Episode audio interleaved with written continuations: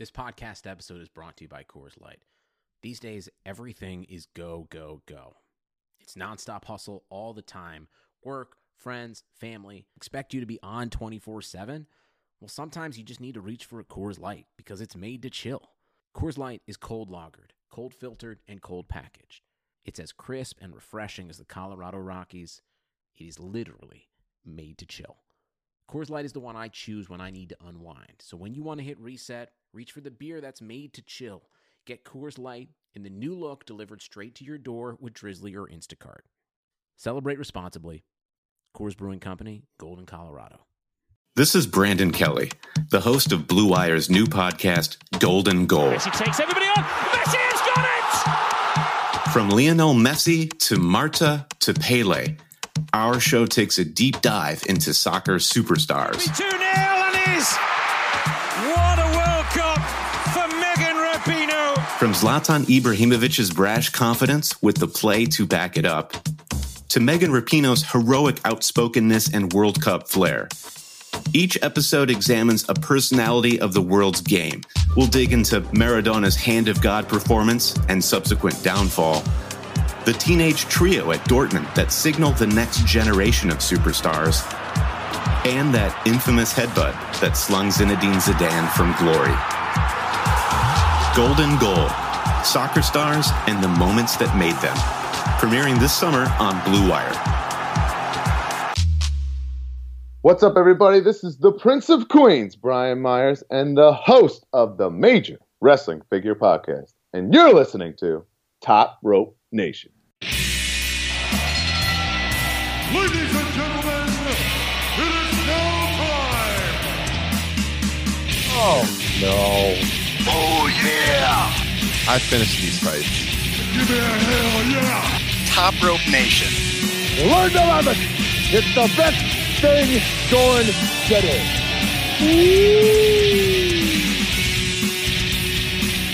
What's up, guys? This is the Monday edition of Top Rope Nation. Ryan here, and we're going to try something a little bit different today.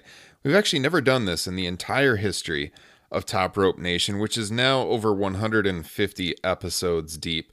We thought for today's Monday show, we'd kind of deep dive back into the show's history, present, I guess you could kind of call this a greatest hits edition of Top Rope Nation. Uh, we've had so many new listeners to the show in the last one year that we have this really deep back catalog of shows. And a lot of the new listeners have just never heard of a lot of the content that we did a year ago, two years ago, three years ago, and so on.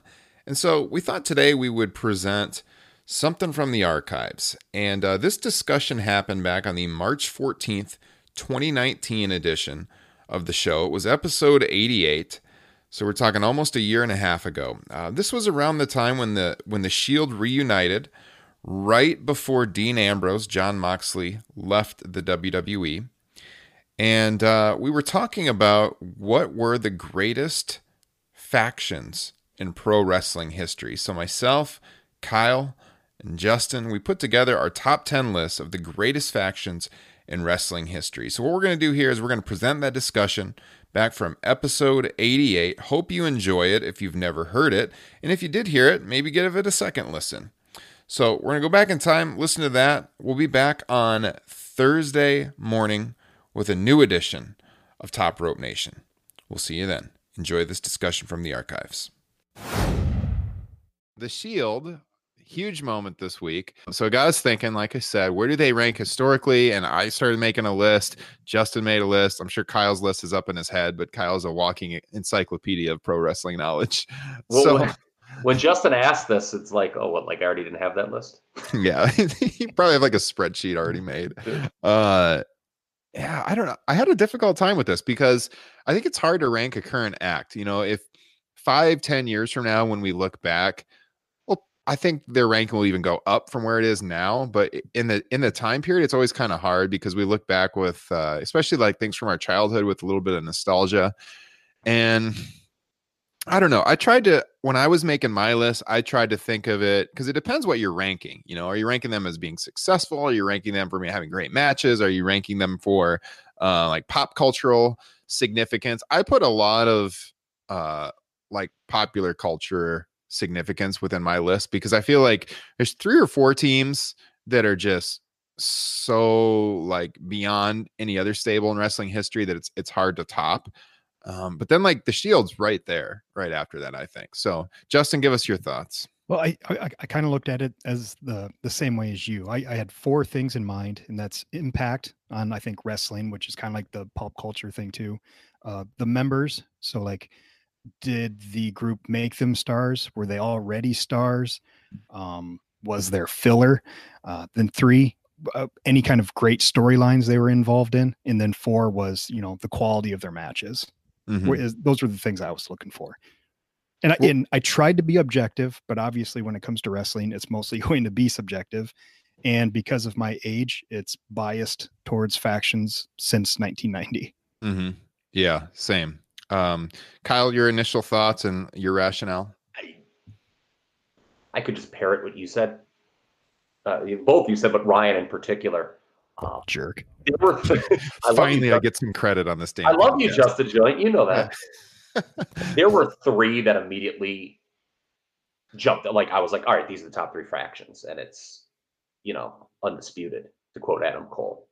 But um, after that, like for me, I started thinking, I was like, yeah, the Shield measures up pretty well, and you know, um, the sort of pop culture transcendence impact on the business also for me is all is the biggest factor whenever I evaluate wrestling. I know a few what was it last year, um, Place to Be Nation when they did like their greatest WWF slash E wrestler of all time. To me, I just don't know how your top five in some order is not, you know, Hogan, Austin, Rock, Bruno, and Cena. Like those, like I know Mount Rushmore's four people, but like that's those five are like the Mount Rushmore of the of Titan sports. Yeah. And to be clear with our factions list, we're gonna, we're looking at all of wrestling. So beyond WWE, we're, we're considering WCW, um, NWA, Crockett Promotions, all of that, uh, New Japan as well. So uh, to just start it off, when you look at the top of the list, to me it comes down to two, and I have a hard time deciding like who I would rank among those two as the the best faction of all time. But it's the Horsemen and the NWO. Would you guys agree? For your top two, or who did you have in your top two, Justin? Neither of those. Really? Oh. Oh, that's surprising. Yeah. Kyle, did you? Uh, they were both in my top three. Yes. Wait, wait, wait. Who who did you say? Who's your first one?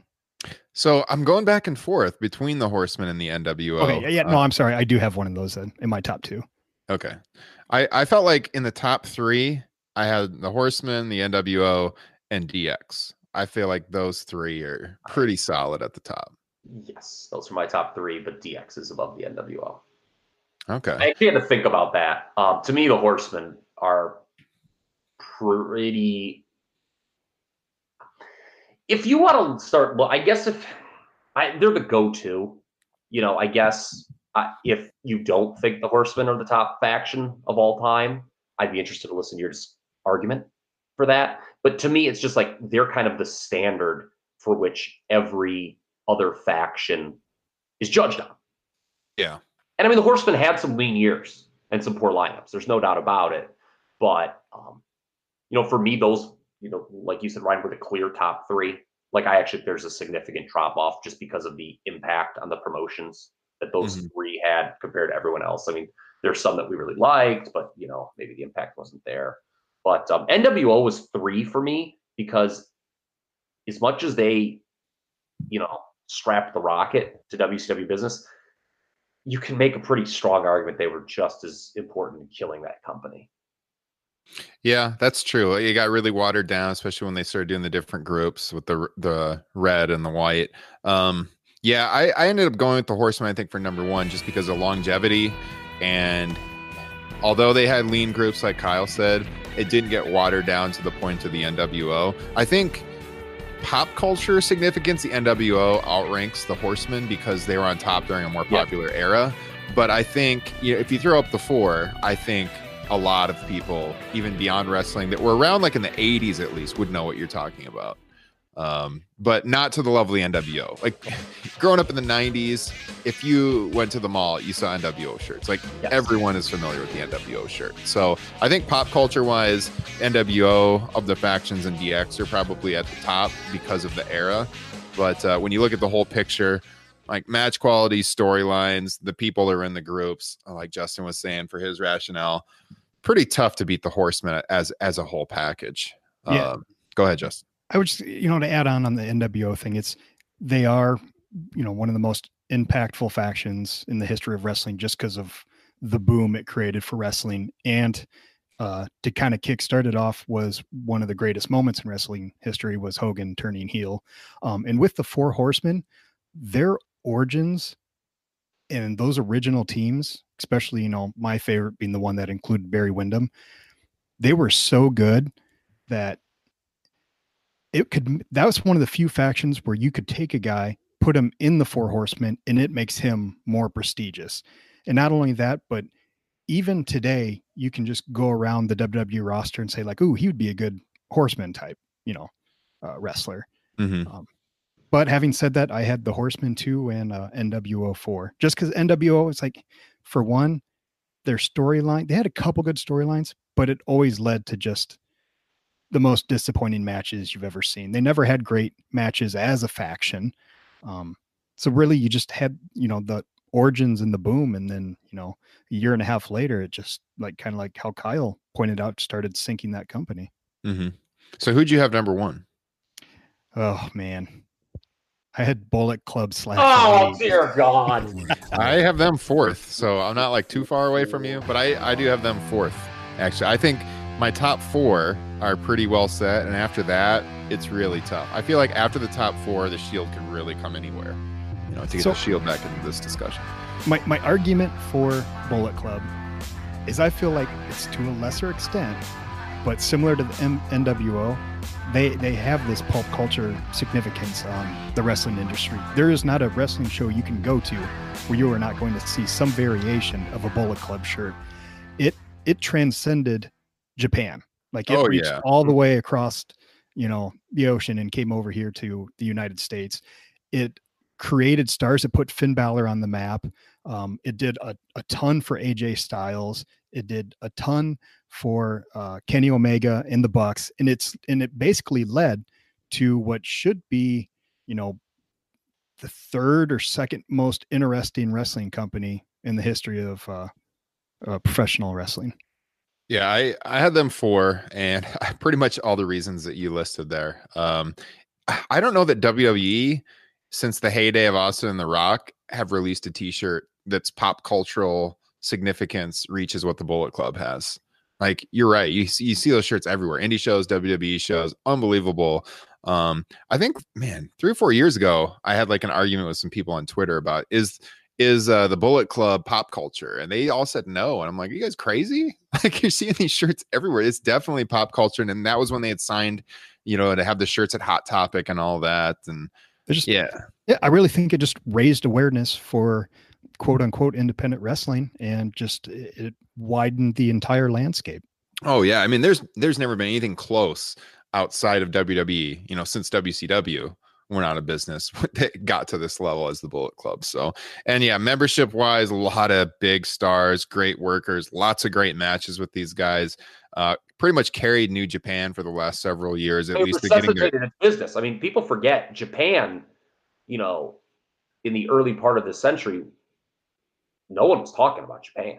Yeah, like when Brock went there, nobody was talking about it. You know, it was like, yeah, it wasn't. It didn't have the, didn't have the prestige maybe for a lot of fans over in North America, at least that it did like in the '90s. You know, Yeah, like, I I, mean, remember getting into tape trading, and I had to get the Japanese tapes. But then, like through the early to mid 2000s, nobody was really talking about Japan. So it, it definitely got North America on board for sure, and uh, uh, you can't really, you can't underrate that. I mean, it, that was huge. No, so- look, look. I'll be uh, very honest with you. They, they, they have a very strong argument to be the fourth uh, faction on this list for me. Very strong. Um, I don't think they have the pop culture cachet the top three groups do. I think I, hate this because you know it, it's hard when people get in the wrestling bubble. I think within the wrestling bubble, like the pop culture or whatever you want to we want to first phenomenon, the Bullet Club is, is so strong. But if you mention Bullet Club to the public at large, do they have any clue what you're talking about? Whereas I feel like the NWO people like that didn't even watch wrestling just like whether they wanted to or not, knew that the NWO was wrestling. DX, I think, you know, you would have people that, uh, you know, if somebody said, "Oh, that's suck," like if somebody made a "suck it" reference, they'd be like, "Oh, that's wrestling." Yeah, everyone Uh, knows that. Yeah, Yeah, sure. um, maybe, maybe the Horsemen not. I mean, I don't know. It was tough. You know, NWO and DX, their heyday was when I was in high school, and college, so it was easy to tell. Um, so, but you know, I mean, even the Horsemen and people throw up the four fingers. I think you know, there's a lot of people who know what that means. I would agree. I don't think it, it has reached the pop It- culture success of those three. And as Randy Orton pointed out, man, the Bullet Club, they're not afraid to borrow a few things. I, I was What going a to say that was my promo next that was. What a promo that was by Randall Keith Orton, touching on all the right buttons. Isn't that interesting though? That uh, if we look at the top four, and like me and Justin have them in our top four, number one and number four, one this group is started out as like a cosplay of one of the other groups. You Mhm. know, Which So- is why I don't think you, why I personally could not have them above the NWO. Although, again, they have, you know, not yet, will not, whatever, have the destructive influence that the NWO did. It, it really, you know, when Hogan and Nash and those guys would just not give up their spots, that caused a major problem. The NWO basically ate WCW alive. As much as we all, you know, sometimes give Vince shit because he never portrays outsiders as equal or certainly not better. Mhm.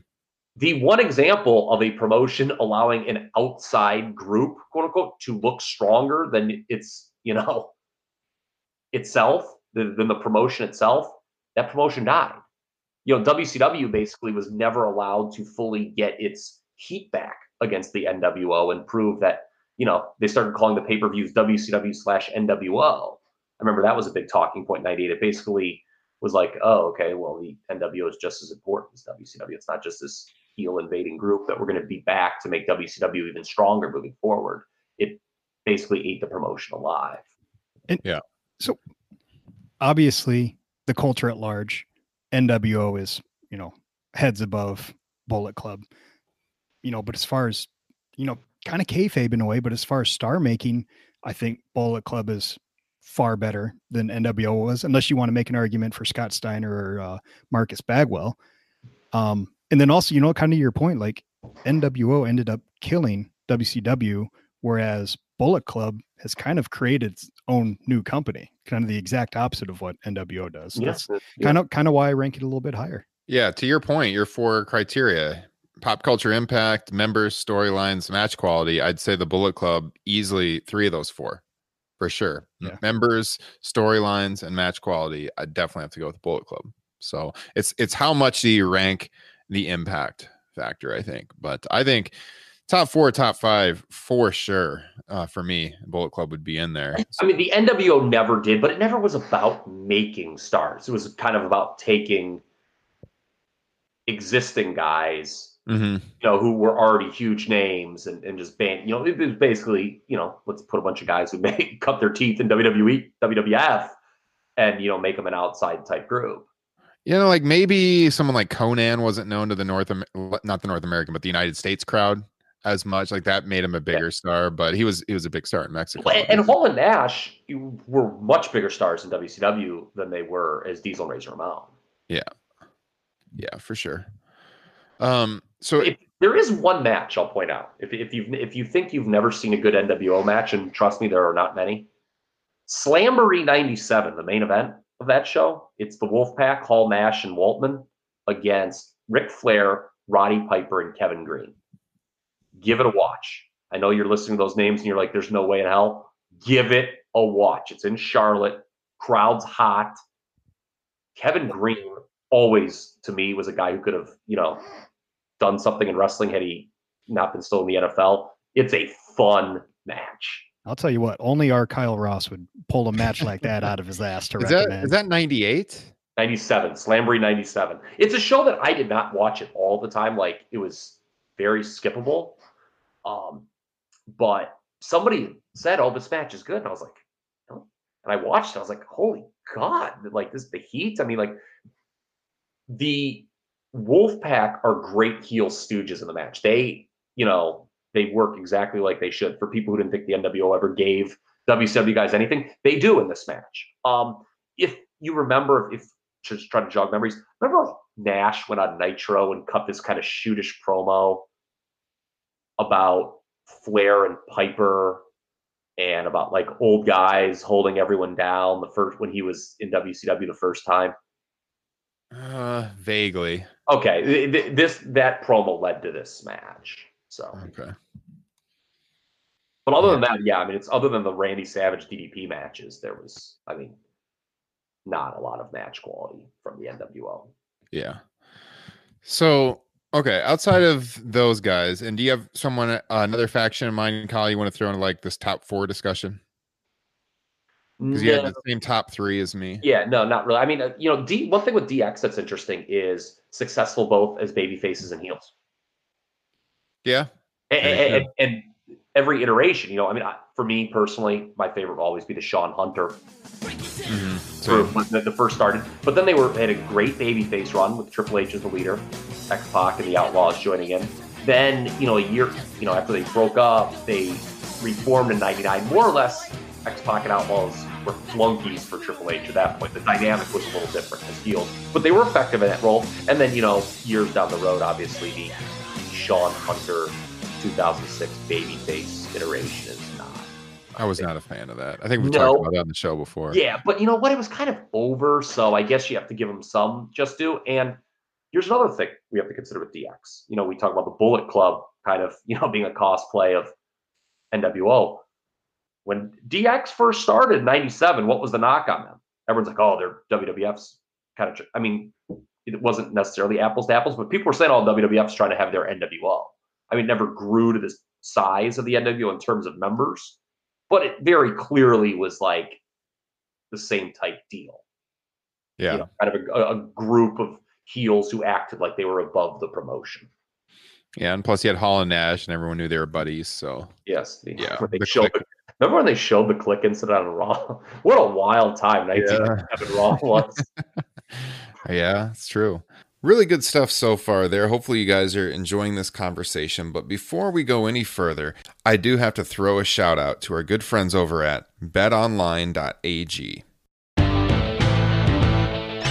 Sports are coming back, and so are your chances to bet on your favorite teams and events. And there's no better place to start than our exclusive partners, Bet Online. Get in on the action for this week's big UFC fight, or check out odds on NASCAR, Formula One, and the Premier League. Can't wait for your team to come back? Bet Online has futures odds, including win totals, division winners, and even league championships.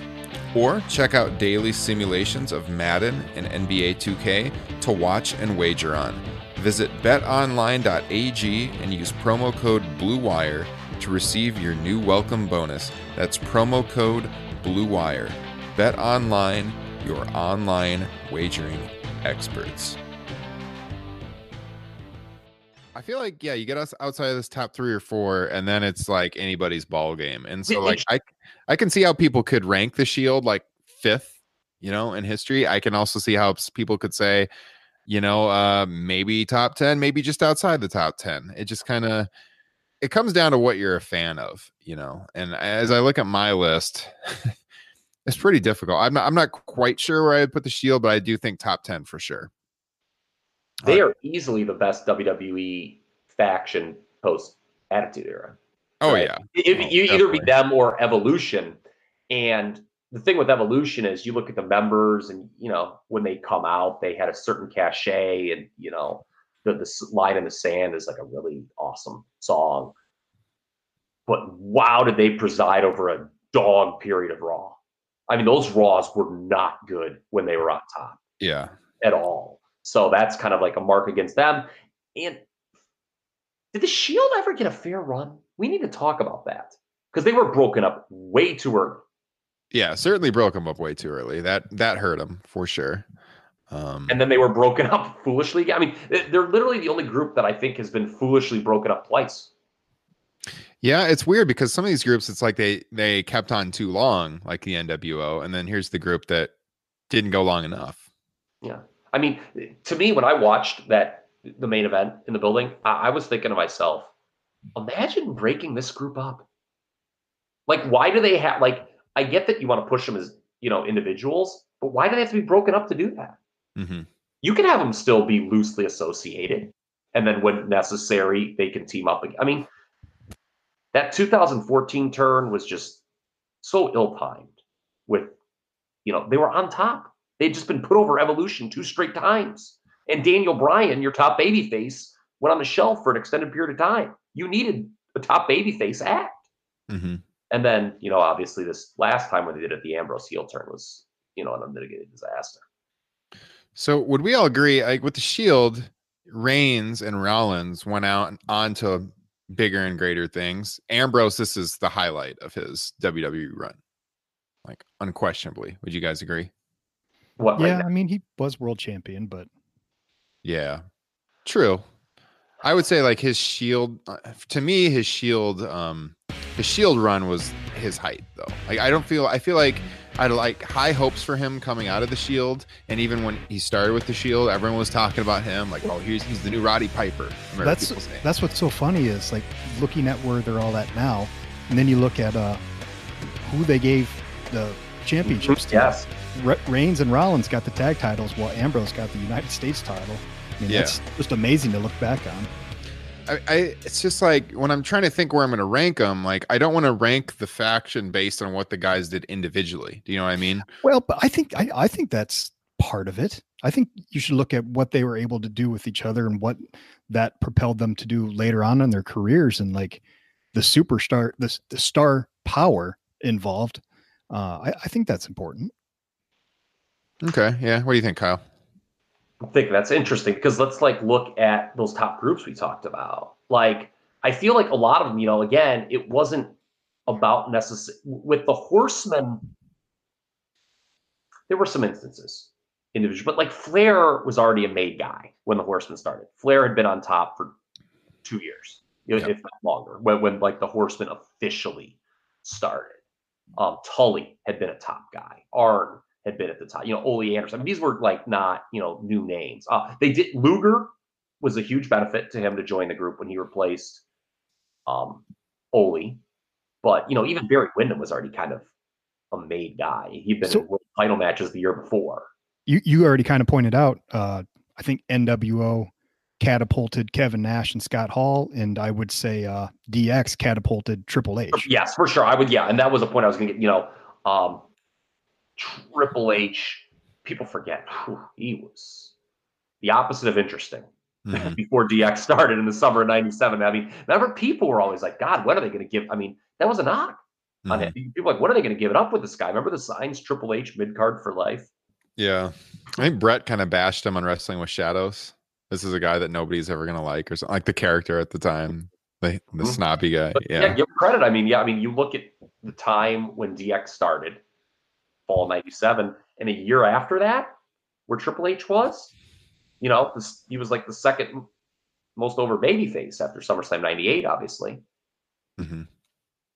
The, the other thing I wanted to say about the Shield real quick is, you know, obviously they made themselves into superstars, but also I think more than any other faction, uh, especially as a faction, by far and away the best matches. Yeah, all their match, all the trios matches were really good. Mm-hmm. Yeah, a lot of these, a lot of these teams, they didn't have a lot of faction matches. Like I think the Hart Foundation, they had the Canadian Stampede, because the Hart Foundation to me is in the top ten. Yeah. But they Same. weren't. I guess they're working some tags here and there. But Yeah, I mean Owen and Owen and Davey have the Raw tag against Yeah. And Michaels, which is really good. Well, I mean, when you talk match quality, I mean, we we got to talk Horsemen. I mean, War Games, Mhm. hello, you know, um, Yep. and lots of other, you know, well, you know. By the way, one thing that's interesting because I, I thought about you know, Justin brought this up, and I, and I meant to bring it up earlier.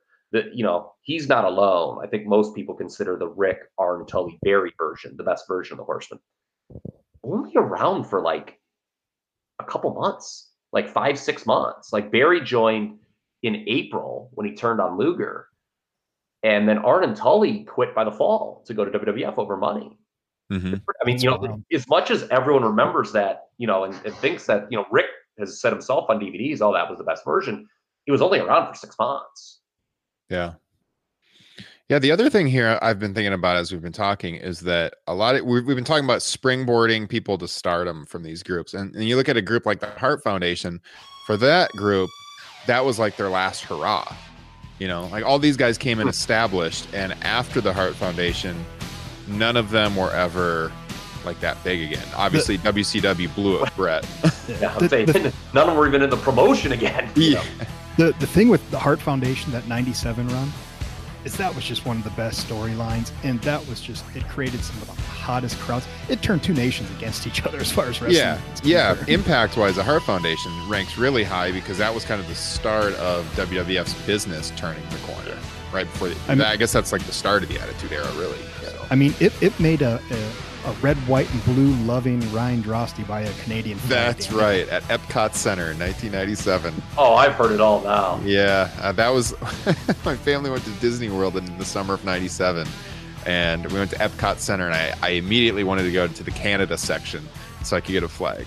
It's true. My favorite part of the Hart Foundation was the formation. When remember Owen and Davey had been they'd been teasing a breakup angle for months, and then Bret um, pulled a power play actually behind the scenes once they once he agreed to turn heel. Um, for those who don't know, he basically was like, "No, well, I want to do a faction with Owen and Davey," and they just put the kibosh on the split angle. They were work wrestling Owen and Davey on Raw. Bret comes out and cuts that unbelievable promo that where Owen is like crying at the end. Like Mhm. that was the best. Like seeing Bret and Owen embrace after you know basically feuding for over three years at that time was just so great. Yeah, I this they rank really highly for me. That's one of my favorite periods in wrestling history. Mhm. Um, I would put them above the Shield personally, just because the storylines were so great. Like, I, I like the Shield a lot. I don't feel like any of their storylines like grabbed me like what happened with the Hart Foundation that year. Um, Well, I mean, unfortunately, you know they're in an era where the classic storylines maybe just aren't there. yeah, for sure. What's the Shield's best storyline? Is it was thinking evolution? about that, and Is, is it the babyface turn and feuding with evolution? Yeah, I think it's that babyface turn uh, going from the Wyatt family to crushing uh, Kane and uh, New Age Outlaws into Evolution. then, honestly, I think an argument could be made for uh, this return at Fastlane. I mean, obviously, that's kind of not a storyline as much as it is just a story. A one-off, yeah. Yeah. yeah, like something they'll show on the highlight reels always. Art Yeah. Foundation again, not a long shelf life. No, I mean we're talking eight Seven months? months. Yeah, seven and a half, eight months right in there. Starting in March to November. And well, they kind of started well, Bret's heel turn started in March, I guess. So then we'd be into April. So yeah. About seven Yeah, months. it wasn't until April I think that they started and they didn't solidify because like Neidhart didn't join till maybe even May or something. Yeah, he came in real Pillman. late. Yeah, him and Pillman. I can't remember. He had a he had like a contract with some indie group I think Yep. I feel like we've talked I think we talked about this on the SummerSlam 97 yes. Um, so that's a good uh that's a good uh spot to promote our Patreon, which I haven't been talking about. Uh if you like listening to us talk classic wrestling, uh we started a Patreon page, patreon.com slash top rope nation. We produce two shows exclusively for Patreon. You can hear like the first 10 minutes, I think, on our podcast feed of the SummerSlam 97 show. And we talked a ton about the Hart Foundation on that show. But if you want to hear the whole thing, yeah, patreon.com slash top rope nation. Uh, if we get some more subscribers, we'll start putting out more Patreon only classic shows like this because we love doing it. We just need people to sign up to make it worth doing, and, and we'll produce I'll more shows. Anyway, I'll do it anyway. Just keep rec- hitting record. Just to I'll, keep I'll putting talk out, about pumping out content. Yeah. Um, you know, it was a comparable group to me uh, for the Hart Foundation, and a group that I think we're all going to have in our top ten is Dangerous Alliance. Oh, yes. Yeah, like you know, in terms of resuscit. Now, it was not to the level that you know the WWE's business resuscitated, obviously, but you know, when Dangerous Alliance got going, and people forget. Look, I can watch just about any era of like any you know any uh, any part of WWF WCW since like the national expansion. I can basically watch any era.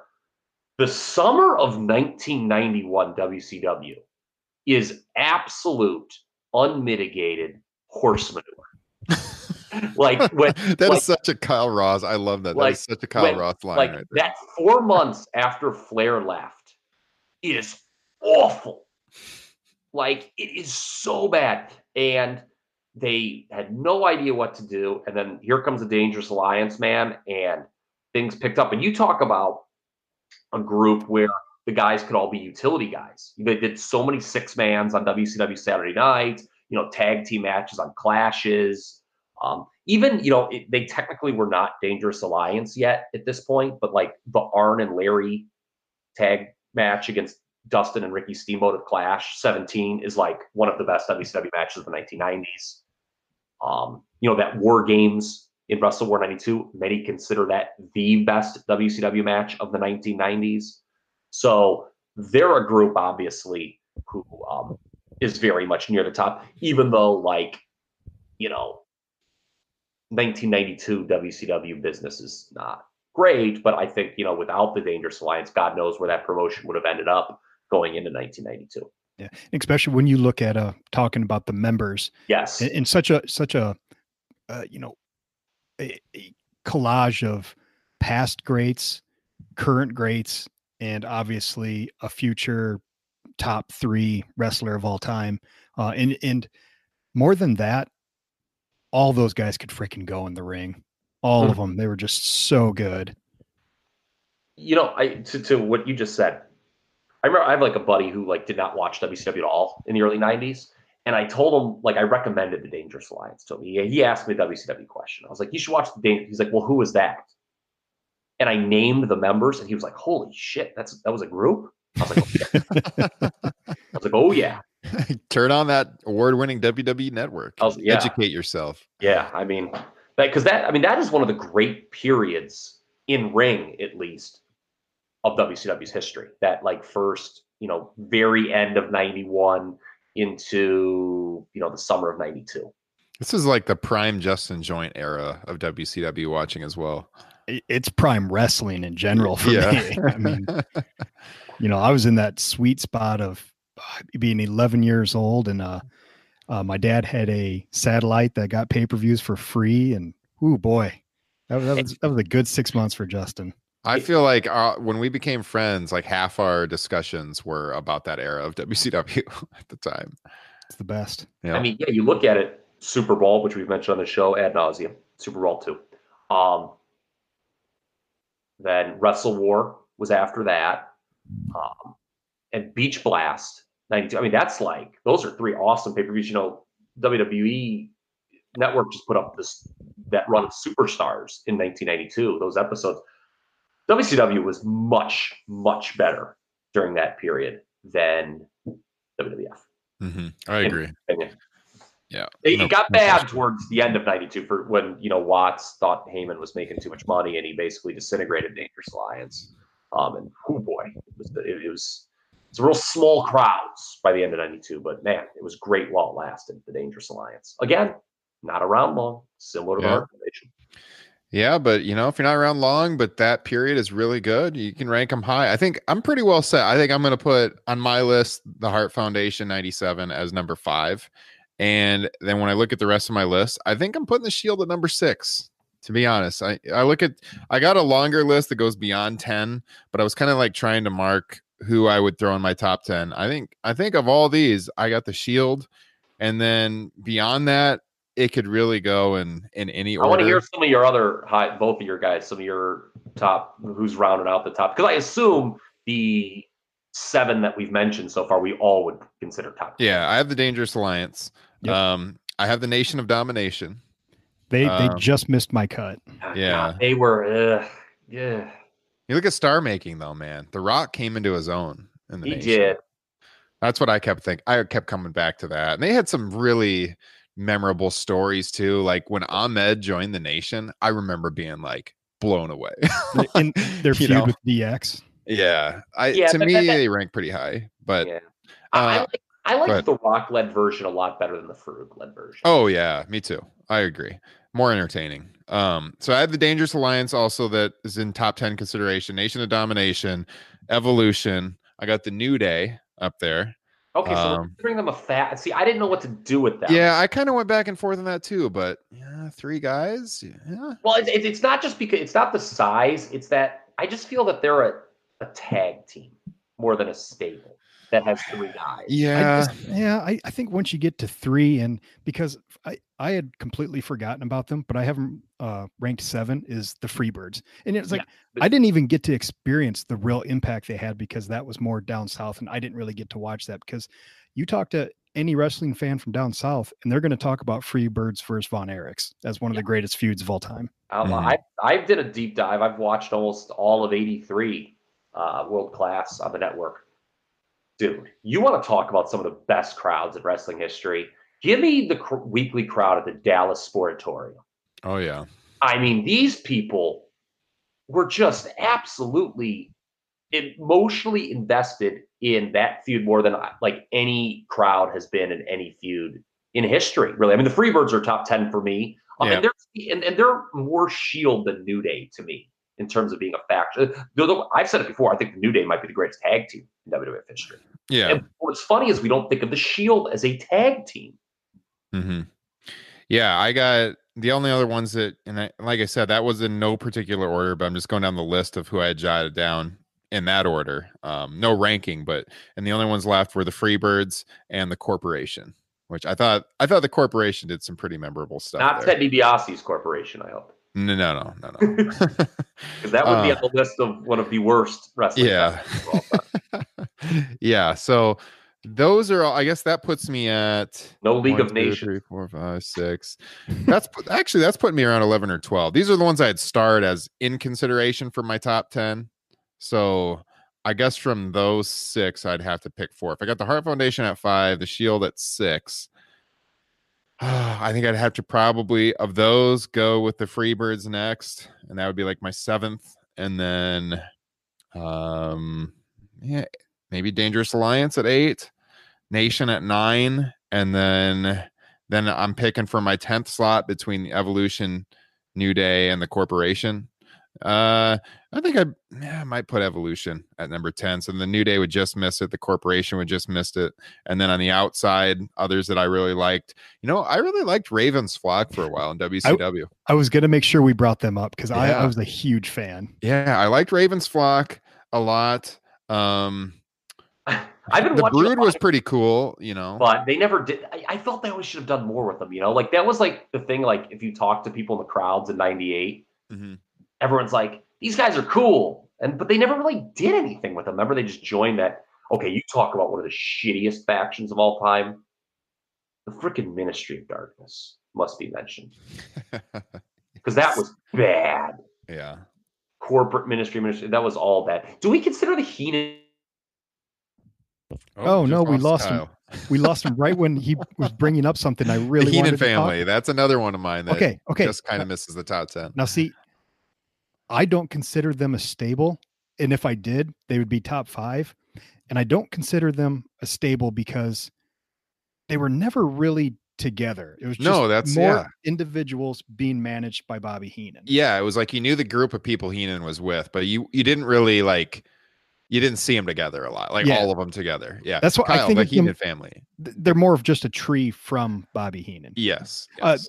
Kyle, you missed it. What I, I said was I don't consider the Heenan family a faction, but if I did, I'd have to have them top five.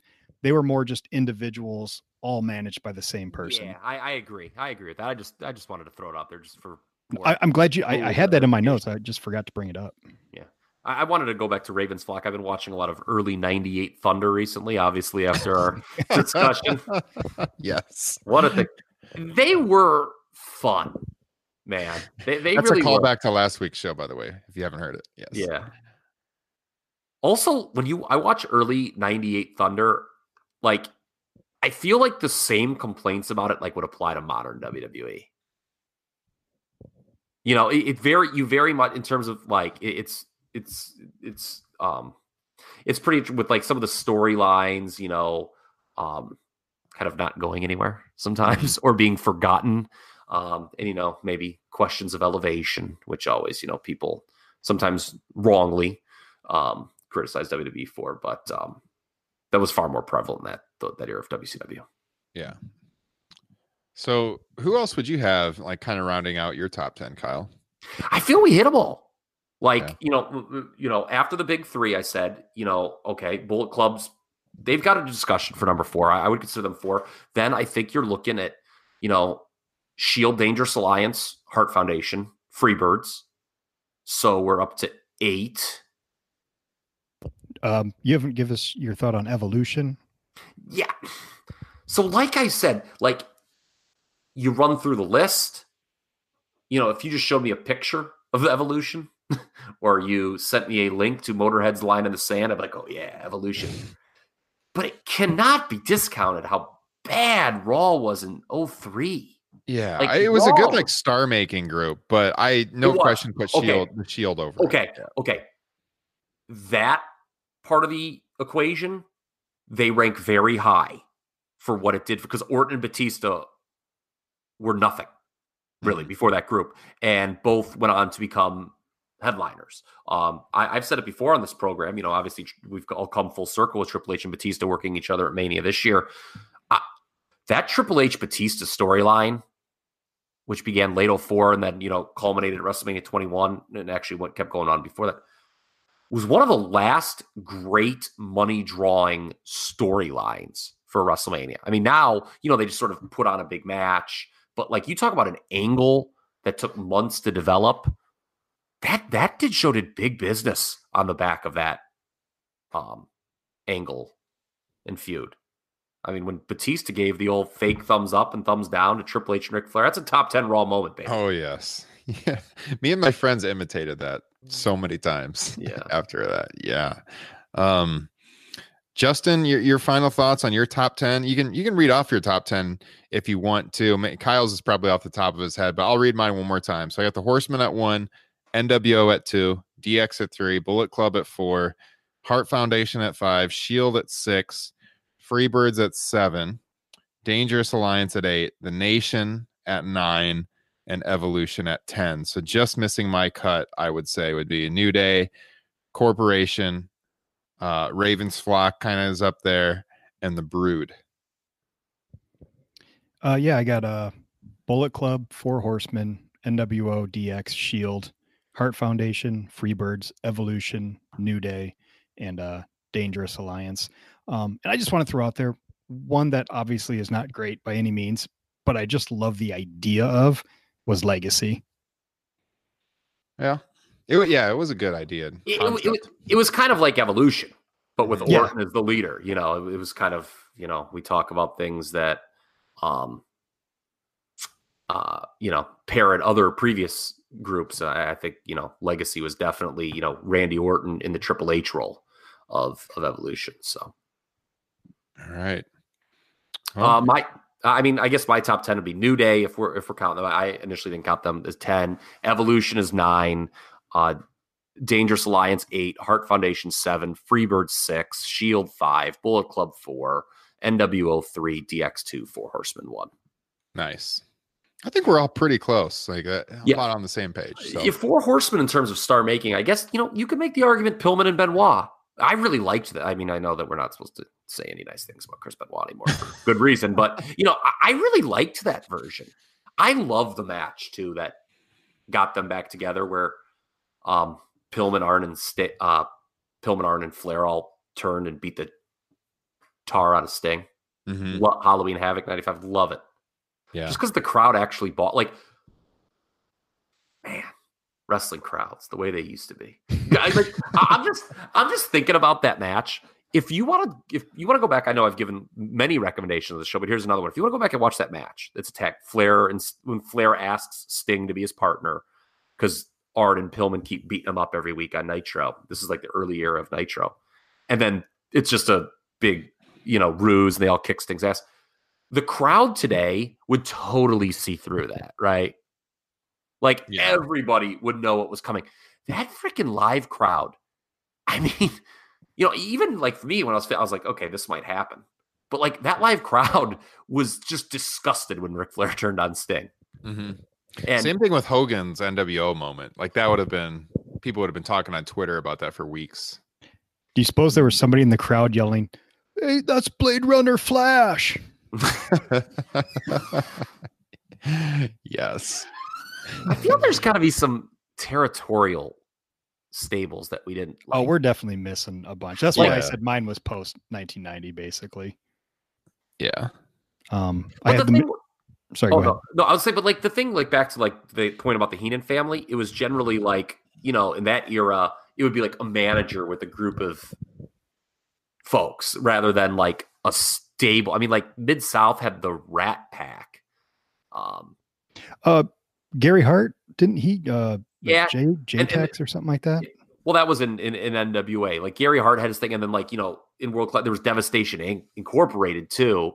Um, Skandor Akbar's group, but eh, I don't think those groups um, would make my top ten. Yeah. I'm pretty confident in this top 10, and then the group's kind of just missing out. So, guys, this has been a fun discussion. I'm sure we've missed one. People are going to mock us on Twitter.com. Aces and ahead. eights. Yeah. At Top Rope Nation, send us your thoughts. Oh, I was going to read some of the listeners because I I tweeted this out earlier and yeah, we need uh, to do that. We need to give the listeners some. Yeah, we got quite a few responses. So, uh let's see what some of them said. I said I'd read some of these on the air. So, oh, let's see. A lot of people disagreeing with each other. Got some conversation going. We should have probably Um, mentioned the Wyatt family, by the way. That was one Yeah, I had them kind of in that just missing out too. Uh let's see. Mr. Furman Torres, he had uh, the Horseman at number one. Also, he had Dangerous Alliance at number two, DX, and then number four. Here's one we haven't talked about: the main event Mafia. Right, Mm. little uh, TNA. Insert Yeah. cricket noises there. I wouldn't agree with that one, but the other three, all right. Um, let's They're see. just below. They're below the LWO for me, baby. Uh, at Sober Wrestling, NWO, Four Horsemen, Freebirds, The Shield. He said yielded three top guys, including the face of the company. Is WWE's last male home run act. That's what I'm talking about. Near yeah. and dear to my heart, that guy. Um, Good take. Ant Dale 86, DX Hart Foundation, NWO, Horseman Corporation, Nation, Heenan Family, Ministry, Freebirds, Evolution. Um, what else? We've got uh, Headlock Talk. He said the Horsemen are probably number one in my book, NWO second, with the Shield a very close three. Uh, Kyle, our guy out there in uh, New Jersey, I believe, he's got the Horsemen, New New Day, DX, NWO, and the Shield. Uh, let's see who else do we got here. Someone said that they'd rank the Shield below the Horsemen, Freebirds, NWO, and DX. You know, pretty close to where we were at as well. So, yeah, and then we got a lot of people adding uh, each other here about oh they thought they were wrong. This is why they disagree. And Love discussion. yeah. Derek Schropel being Mr. Sarcasm out there. The Oh. natural born thrillers. All right, everyone. Well, hit us up at Top Rope Nation on Twitter, Top Rope Nation at gmail.com. If you want to send a word to the show, leave us a rating. We'll read it on the show next week. Thanks for joining us. Take care. Peace.